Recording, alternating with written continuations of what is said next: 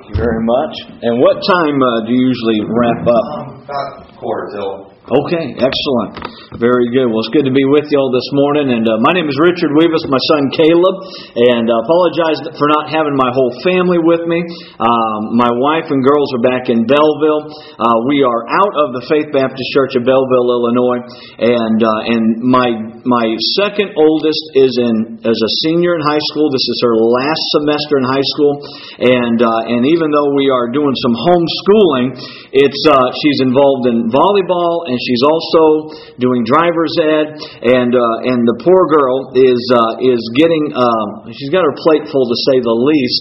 And uh, with us traveling, uh, the kids have to be real flexible with their with their schoolwork. Sometimes they end up having to make up stuff later, and uh, and she doesn't have that flexibility this semester because it's her last semester. And uh, so uh, uh, we're traveling. We're not traveling uh, as much as a family these days. Although over the years uh, we have uh, well, we've been in Scotland now for ten years, and with all the traveling that we've done as a family, I have taken my family on the road. We have traveled over over 300,000 miles together as a family.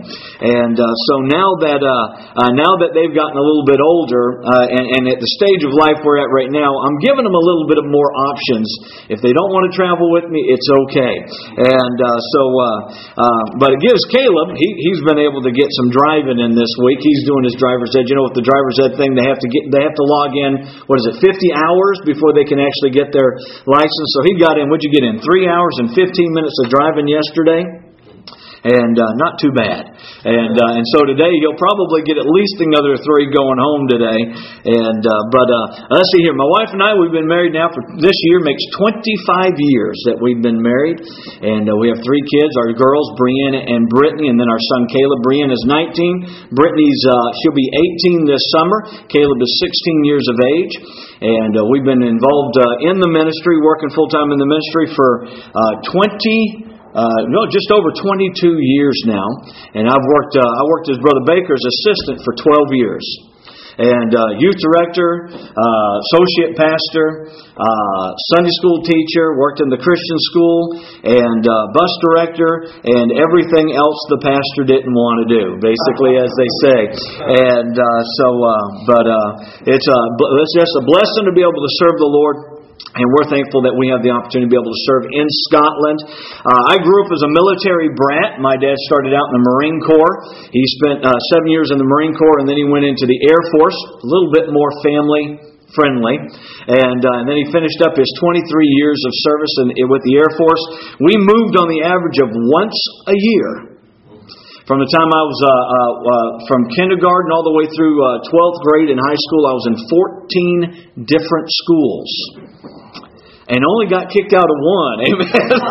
and uh, and uh, we we had the privilege of living in the Philippines, uh, Germany, England, and then various places around the United States. And it was while we were living in Germany back in the early 80s that uh, that I heard the gospel, and at uh, at the age of 15. I trusted Christ as my Savior. And it was because of a missionary that I got saved. And, uh, and I love missionaries, and, uh, and I'm thrilled and honored that God has called me to be a missionary uh, to Scotland. And Scotland is an unusual place. Uh, when, we, when, we, when we do the DVD presentation this morning, you'll get a chance to see a little bit about the place and, uh, and hear a little bit about the people of Scotland. And uh, it, is, it is a very unusual place. Beautiful, there's no doubt about that. Uh, you see pictures of it. It is a very green place, and that's because it rains so much. And uh, I think it's around 300 days a year it rains. And uh, uh it's um, it's uh, it's far north. It's as far north as Siberia. And so in the in the uh, winter time, the days are very short. Uh, in the summertime, the days are very long. Uh, it's uh, it's uh, it, we don't because of the Gulf Stream, we don't get as much snow as Siberia. Uh, in fact, because of the Gulf Stream, even though we are as far north as Siberia, we have palm trees in Scotland. It is just, it's an unusual place. it's a land of castles many of which are still lived in today. Uh, the history is absolutely phenomenal. They have hundreds and thousands of years of history, uh, and, uh, and and the sites uh, uh, are just incredible. Uh, it's got such a diversity of geography from the from the great mountains uh, up in the north, the highlands, the uh, thousands and thousands of miles of coastline. You're never any more than 70 miles from the ocean. Uh, the cities, the old cities that they have. Uh, Edinburgh is, uh, has been rebuilt several times, and there are places that you can go in the city and go into underground caverns and actually see the old city and they just built the city right up and built on top of it and built on top of it, and it's quite phenomenal. Uh, the history, uh, the King James Bible has a great history in Scotland. Uh, King James who authorized the translation of the Bible. Even though he was King James first of England, he was King James sixth of Scotland. And before, before they authorized this Bible to be translated in English, he actually approached the churches of Scotland, met with the clergy, met with the congregations, met with the churches to make sure that it was something that, that Scotland wanted. And when they put their full force and approval behind it, he went ahead with it. And, uh, and the place that they met is a place called Burntisland. It's a little town about 45 minutes from us. And the church that they met in uh, to have this little business meeting, that church still stands today. That church was built back in the 1300s.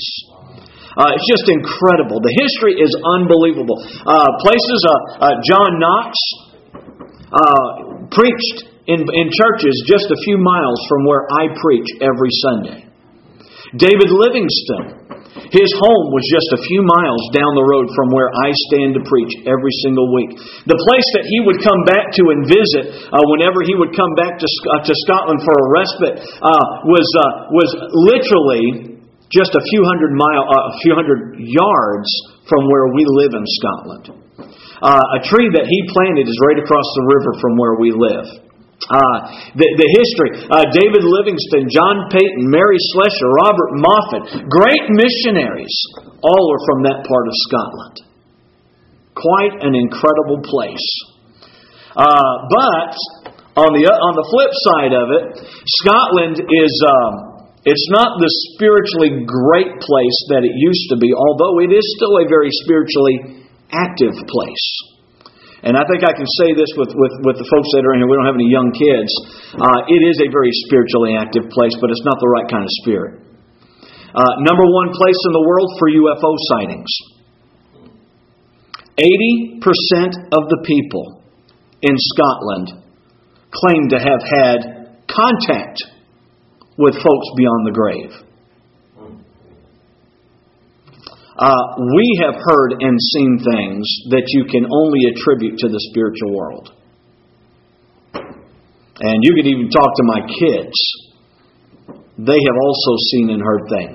Some of the stories would, I mean, make the hair on the back of your neck stand up. I mean, it's just, it's an amazing thing. But what it reminds us is, is that the devil is alive and well. And, uh, and I think that he's got a Scottish address. Amen. I think he lives there. At least if, if he's not vacationing there, he's living there full time. And, uh, and it's, uh, it is an amazing thing. Uh, we, we, uh, we, have a, we are involved in a spiritual battle. And, uh, and there's no doubt about that. Uh, we, are, we are insulated from a lot of that here in America. Uh, we are so Christianized that we are uh, calloused to the uh, to the spiritual warfare that's really going on, and uh, and uh, but it's uh, it, it's uh, it's an experience, anyways, uh, the, the, to be able to minister in that place. Uh, at one time, they uh, they were the place of great preaching, great revivals, great missionary endeavors, but yet today they are far from that. Today, you will find that less than 1% of the people go to church at all. And of course, less than that claim to even be saved. Uh, it's uh, here in America. You can still go to restaurants and see people bow their heads and pray over a meal. Uh, or you might even, you might even hear them praying out loud. Uh, you go to Walmart and you walk up and down the aisles, and it's not uncommon if you were to do it today, say for instance, you, might hear people in the next aisle over talking about church. Boy, wasn't that a great message from the pastor this morning? Hey, we need to remember to pray for sister so and so. She missed Sunday school because she's sick. Oh, somebody needs to go by and visit her. Boy, wasn't that a great, wasn't that a great, uh, a great choir special this morning? And, you, and you'll hear things like that. In Scotland, you never hear that. Nobody ever talks about the Lord in public. And uh, uh, and and if, if, if anything is said in public, you try you try to talk about the Lord, and and the response that you get is one that is hostile. Uh, people belittle you. I've, I've had I've had people that I count as friends that uh, say, well, you know what? If if you are so weak that you need a crutch like God, it's okay for you, but I'm strong enough to trust in myself. Isn't that something? And, uh, and, and or, or, statements like, uh, "Well, uh, you know what? If there is a God, then I can't wait before till I can stand before Him because He's got a lot to answer for." You know, I, am nervous about saying that. I, I'm nervous about repeating that. But yet, people have that kind of an attitude and animosity and hatred toward even the thought or the concept of God. You know what? What happened? What happened from being a hotbed of preaching and great revivals to where we are today? I'll tell you what happened. Same thing that's happened in America. And we're going the same way that they went. I think we're getting there faster. And uh, it's a warning to us that uh, we better we better stay in our Bibles. We better stay busy about the work of the Lord, and uh, because uh, we're not exempt from what's happened to them, and they need the gospel. People, I've had people tell me, say, "Well, you know, what, we shouldn't waste our time sending missionaries to Scotland. They had their chance and they blew it." Well, hold on, time out. Some, some of the great uh, preachers and great revivalists that, that we can give credit to what's happened here in America came from Scotland. We owe them a debt. But not only that, what about the young people today? Young people in Scotland, they weren't the ones who turned their back on God. You know, young people today, they don't know anything about going to church. Young people in Scotland, they don't, they don't know what Sunday school is. Young people in Scotland today, majority of them have never heard the crucifixion story. Many, many young people today have never even seen a Bible. Most homes, the majority of homes, don't even have a copy of the Bible in their houses. Most children have never seen one word of the, of the Word of God before.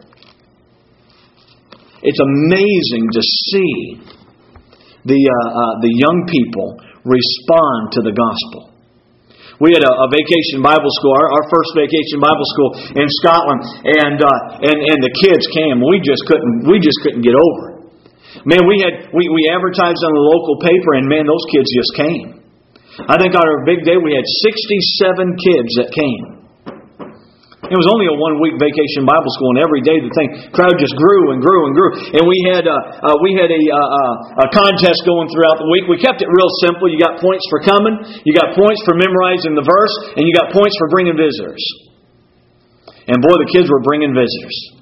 And man, they were racking up the points. And we had gone out and we bought all these great prizes, art projects and models and stuff like that. And we put them in a great big old basket and we set them up so everybody could see it. We'd, we'd encourage the kids, you know, hey, these are the prizes, you know, you, you earn, you know, whoever wins the most, gets the most points, we get to dig in that basket. And I think we, we set a, a certain level. You had, to, you had to get above so many points. Well, by Thursday, we realized we had a problem. We'd only planned on about 20 kids coming. And we had almost 70. And we had far more kids that qualified to win prizes than we had prizes. And it was one of those things, it was, it was Thursday night, all the, all the shops were closed, and it dawned on us uh-oh, we are in trouble. we don't have enough prizes. And of course, we went through the kids, our kids stuff, and uh, they didn't have anything nice enough to put in there. And uh, so uh, what we did is, uh, is uh, I started digging through the store closet, and I, and I found a case of gift and award Bibles. You know those Bibles that we give kids? They're real, they're real inexpensive. They got the paper cover. That way, if they tear them up, you know, they're only tearing up a $2 Bible instead of a $20 Bible. Well, we had a whole bunch of those. Uh, I think we had 11 of those. 11 of those Bibles. And, uh, and they were still in the wrapper. You know, they were brand new, had a variety of colors, you know. And so we took those Bibles. Now, I'll tell you, I wasn't real spiritual about it. I took the Bibles and I hid them in the bottom of the basket to make it look like we had more prizes than we really had. And uh, and so uh, so you know the day came when, when we were announcing all the winners and we had a we had a chart up on the wall with all the kids' name and all the points and and uh, we figured them up on that last day and so we announced them starting with the grand prize winner and uh, let let that, that child come up first and and I think it was a girl by the name of Louise, 12 year old girl she had the most points, so she came down, and boy, everybody was cheering for her and everything, and everybody's so excited. She came down. She started digging through the basket to see what she wanted for a prize, and lo and behold, she found in the bottom of that basket a pink gift and award Bible, and she took that thing. And, uh, and, and to me, I mean, I, I was excited because that left more of the real prizes, right, for the other kids. I'm still not being very spiritual, right? So she takes that, and uh, and then the next kid comes up, and he takes a gift and award Bible. And child after child that came up chose the Bibles over all of those big expensive gifts. And when the twelfth kid came up, he dug through the basket and he finally looked up at me and said, Are there no more Bibles? Boy, I tell you what, I felt like a heel. Those kids, I didn't realize at that time, not a one of them, not a one of those homes had a Bible in it. None of those kids had ever owned their own Bible before. And those kids Man, they took that Bible and they just hugged it. They just, they, they, it was the most precious thing to them. You know what? You know, we, we, we're calloused here.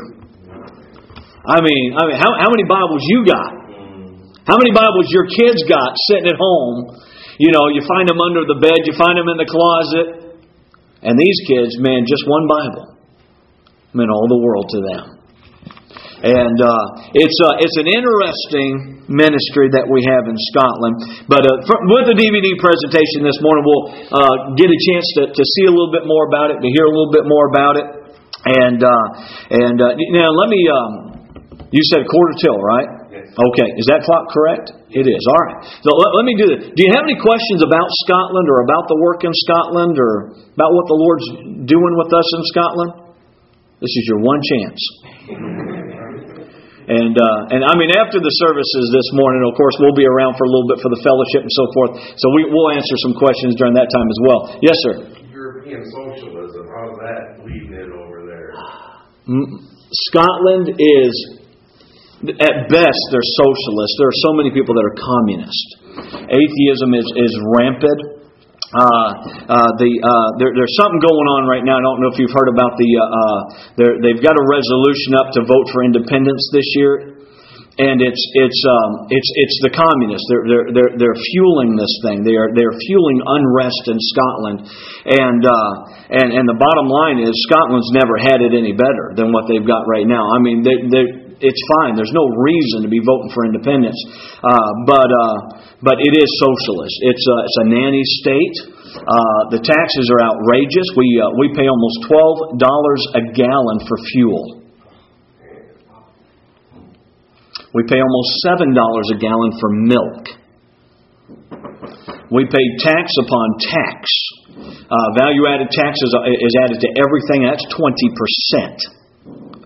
Uh, it's just it's outrageous. It's in a very expensive place to live, and um, and it's just. Um, and, and it's not getting any better. They need revival. I mean, they need they need a they need a, a spiritual revival, but they also need a political revival as well.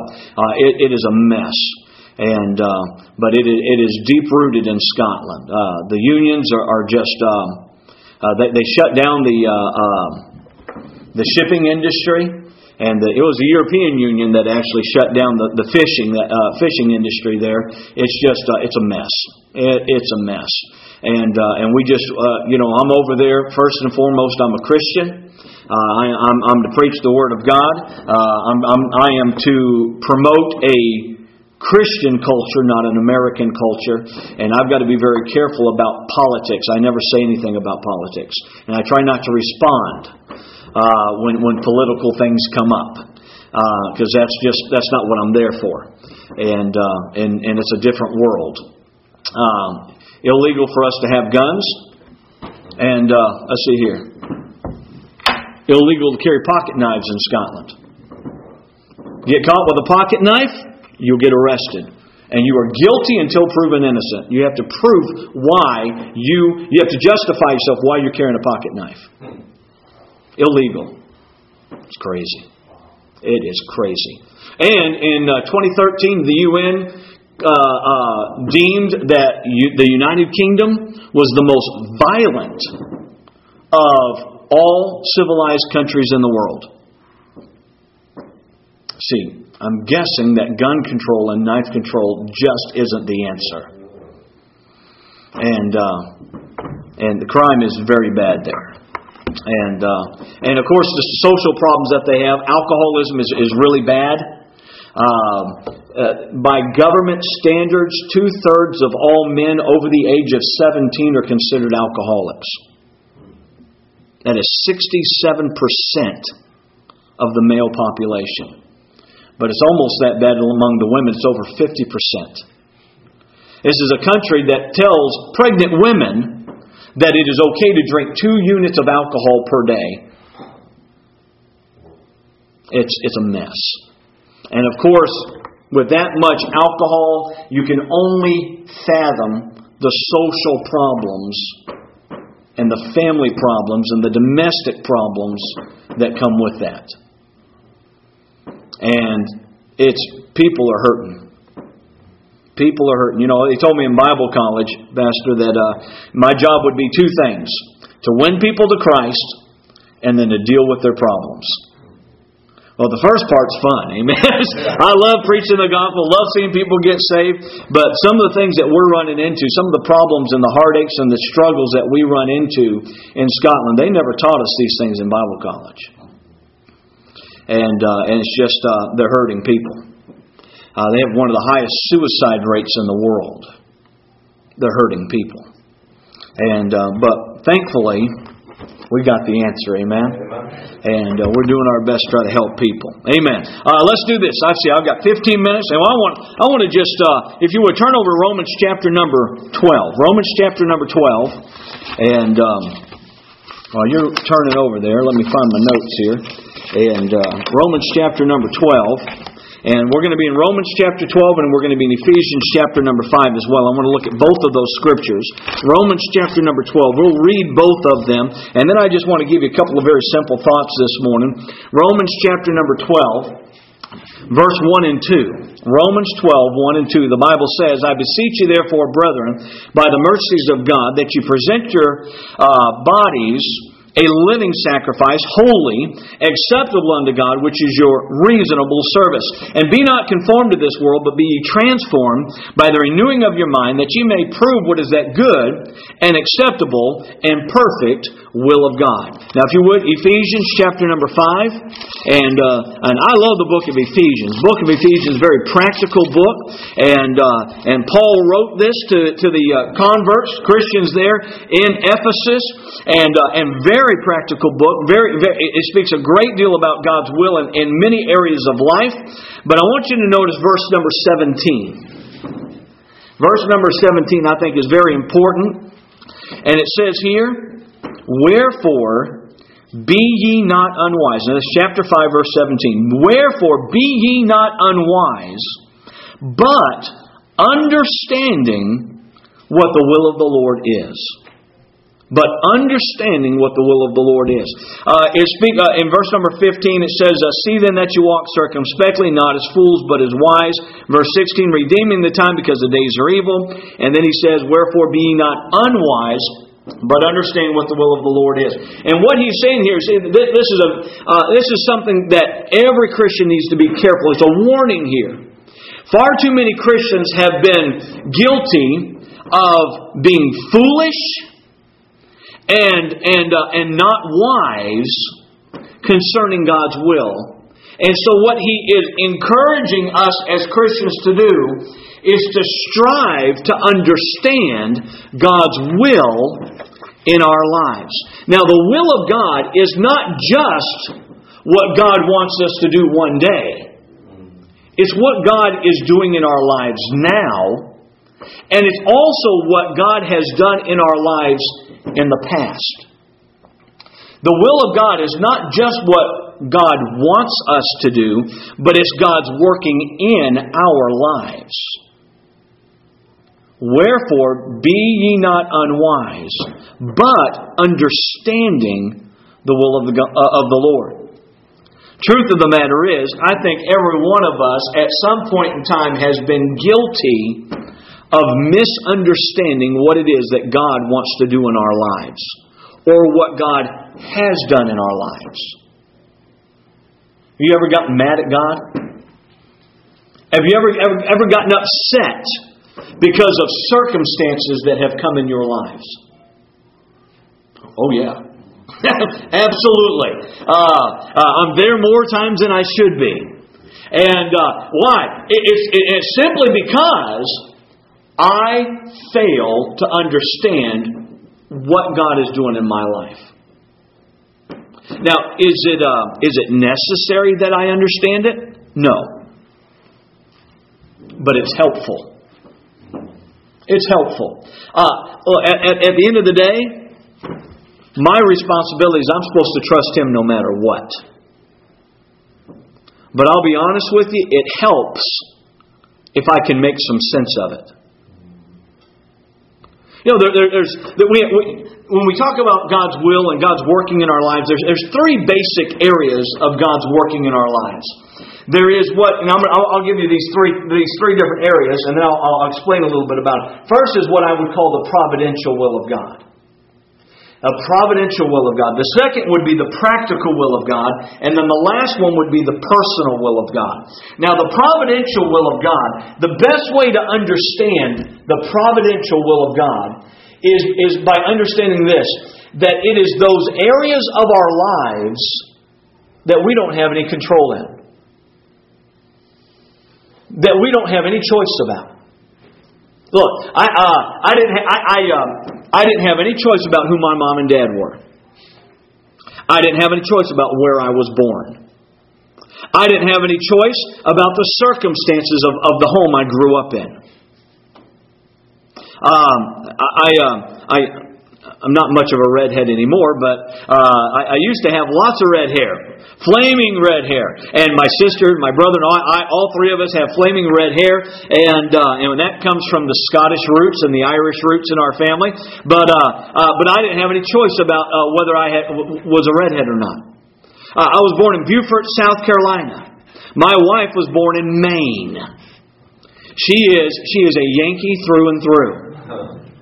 I'm a Southerner uh, and, and a southern southerner through and through. All my mama's family's from Alabama. All my dad's family's from Kentucky. I like collard greens. I love grits. I even like hominy, amen. And uh, and it's uh, I'm, I'm a southerner, but uh, I didn't have any choice about that my wife and I we get talking sometimes and and uh, and and comparing you know stories about being a, a, a northerner or southerner and and uh, and you know sometimes we brag about things that we just don't have any choice about. Now, I like to brag about my my Scottish history, my my heritage, but I didn't have any choice about that. I like I, I like bragging, especially around my wife, uh, that I, that I'm a southerner, but I didn't have any choice about that. So many things in life. I, I, have a, I have a medical condition that I've had from a kid, almost killed me as a child. And, and it's something I have to live with. I didn't have any choice about it.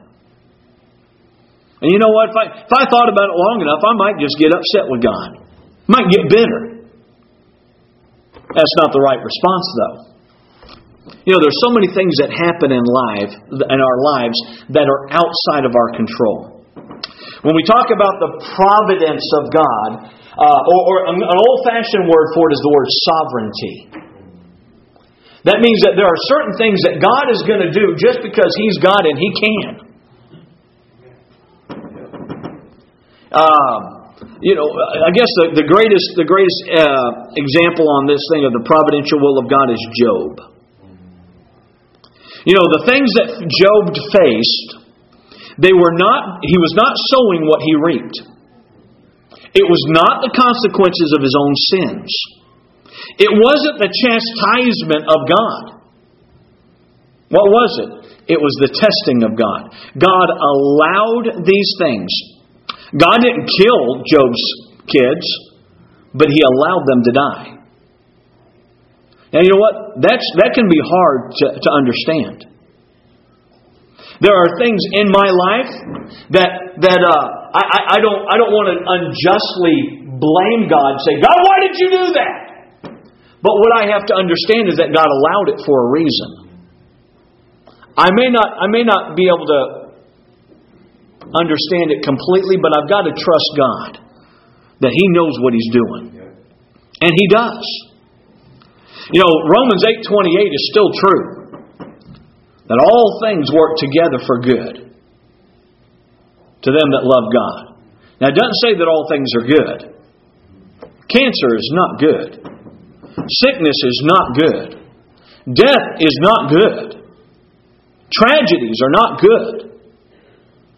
But God allows them for our good. You say that's hard to understand. Yes, it is. But we've got to do our best to try to understand it. And when it's and when the du- when the dust settles, we've got to be able to sit back like Job and say, "Yet though he slay me, I will trust him." You know, you know it's, it's a whole lot easier to be like Job's wife and just say, "Why don't we just curse God and die?" Okay, time out. You know what? That's not trusting God. And that's certainly not giving God the benefit of the doubt. Look, everything that He does in, in, in the life of a saved person, it's for our good and it's for His glory. Amen? And don't ever forget that. And when, when problems come your way, you know what? You ought to thank God for them. Because God is doing something in your life that is going to be for your good. There are, there are so many things in life that are outside of our control. Don't get mad at God. Don't get bitter at God. Look, you get frustrated and you, you want to question God, you know what? That's all right. You do that. Do it privately. Do it between you and God. But before you get off your knees, I hope you get your heart right and trust Him no matter what happens. Because God is good, and He's good all the time. And never, never, never, never doubt His goodness to you and I. Providential will of God, then the practical will of God. Practical will of God is, is basically it's this right here. It's the thou shalt and the thou shalt nots. You know, uh, you ever you ever come across anything in the Bible and you scratch your head and you go, you know what? I don't even know if that makes any sense. Well, if God tells you to do it, you ought to do it. You know, there's so many people, they don't understand tithing. Tithing is us giving back to God 10% of everything He gives to us. Some people go, you know what, I just don't, I don't understand that. Well, understand this it's for your good. It's for your good. And I learned a long time ago, I learned as a teenager. 90% of what God gives me goes further than 100%. Now, that doesn't make any sense, humanly speaking. But spiritually speaking, it makes perfect sense. Understanding the will of God. And, and the Bible is full of the thou shalt and the thou shalt nots. Uh, there's so many things that God, that He reveals to us through the Word of God for relationships, for, uh, for our relationship with Him, for our lifestyle. You know what, God, you get looking in the Bible, you know what, God's awful nosy. And He's very particular. Yeah. God, God, God is interested in so many things about our personal lives. He really is. But the reason is because He wants what is best for us. You know, this is a great thought, but God, God, God knows what's best for us, and God wants what is best for us. Now, you know what, on that second one, I agree with God 100%. He wants what is best for me. I want what is best for me. Amen? I want what is best for my family. I want what is best for, for, for our ministry. But the truth of the matter is, that's what God wants. Now, sometimes He and I disagree on exactly how that all works out. But He's always, he's always right. And His way is always best. We need, we need to come to the, come to the place where we understand that everything that God is doing in our lives, everything that God wants us eh, uh, to do, everything that He asks us to do is for our best. Uh, you know, it, it's, uh, it's amazing to me. God has, uh, uh, my, both my mom and dad are saved. My, my in-laws are saved. Uh, they're good, godly people. When we, when we surrendered to go to Scotland to the mission field, uh, we got 100% support from our, from our extended family. That's a tremendous blessing tremendous blessing. What, what I what I struggle with sometimes is, uh, and I know people that uh, uh, when they when they surrender to go to the mission field, that the parents give them fits. You know, when, when a young person, you know, surrenders to, to a call to preach and the parents get upset. You know what? I don't understand that. If that's what God has called them to do, then that's what is best for them. Why would you want anything less than what is best? Now, look, I understand, humanly speaking. I've got a 19 year old, a 17 year old, and a 16 year old. And God is working on their hearts. And, uh, and I, these next couple of years, I'm nervous. I'm nervous as a parent. Where, where are my kids going to end up one day? It wouldn't surprise me if, if, if I have uh, uh, my, if my kids end up scattered all over the world. Now, as a potential grandparent, I've got real problems with that. But, as a child of God, I could not be any happier than for my kids to do whatever it is that, that God calls them to do. You know, whether it's whether it's uh, uh, working a secular job or, or, or working in the ministry, it's, it, to me it makes no difference as long as they're doing exactly what God has called them to do. And you know what? Uh, this understanding God's will, boy, you know what? It, it, applies to so many different areas of our lives. And it, it's, it's uh, sometimes it's a struggle. You know, we, we think that sometimes we, we oversimplify it and we think, oh, trusting God is easy. Sometimes it's not so easy. Sometimes we've got to work at it. But when, when the dust settles, you trust God. Because, look, He knows what He's doing, and what He's doing is good. It's good for you, and it's good for your family. Amen? Wherefore, be ye not unwise. Don't be foolish. Don't be unwise. You know what happens when, when we when we uh, when we fall out with God and we don't understand and we struggle and we doubt God. If, if we don't, if we don't get that thing settled, what's going to happen is we're going to get mad at God. We're going to get bitter at God, and probably, if you've been in church any time at all, you've probably seen folks that have gotten bitter at God and fallen out of church. And seen people ruin their lives because they, they, they fell out with God. And it all started with a very simple misunderstanding. Now, we, Paul warns us. He says, you know, we've got to be careful. It's very important. God's working in our lives. He wants to do something great. But we've got to strive to understand what it is He's doing and trust Him above all else. Let's pray. Father in heaven, we thank you, Lord, for the time that we've had this morning. We thank you, Lord, for your word, and we thank you for your care and your concern for us. And Lord, having, Lord, working your will in, your, in our lives. Lord, help us to trust you. Help us to understand what it is that you're doing in our lives. And we'll thank you for it. It's in Jesus' name we pray. Amen. Okay, our time is up.